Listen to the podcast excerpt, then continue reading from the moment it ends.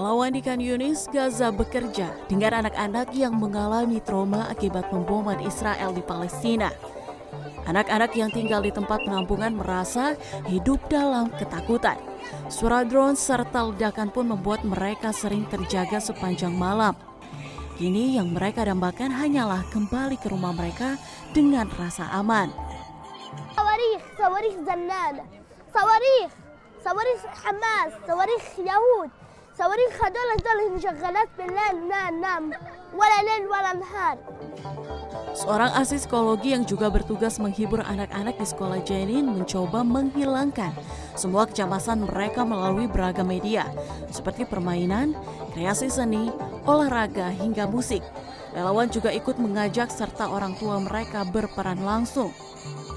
يغني كان الاشي بالاول لسه الاطفال ما, ما يعني مش ماخدين على هذا الوضع لما تجرأنا جلسة على جلسة الأطفال تفاعلوا Meski awalnya sulit berinteraksi karena diselimuti ketakutan, kini anak-anak mulai bergembira dan mulai melupakan kesulitan selama mengungsi.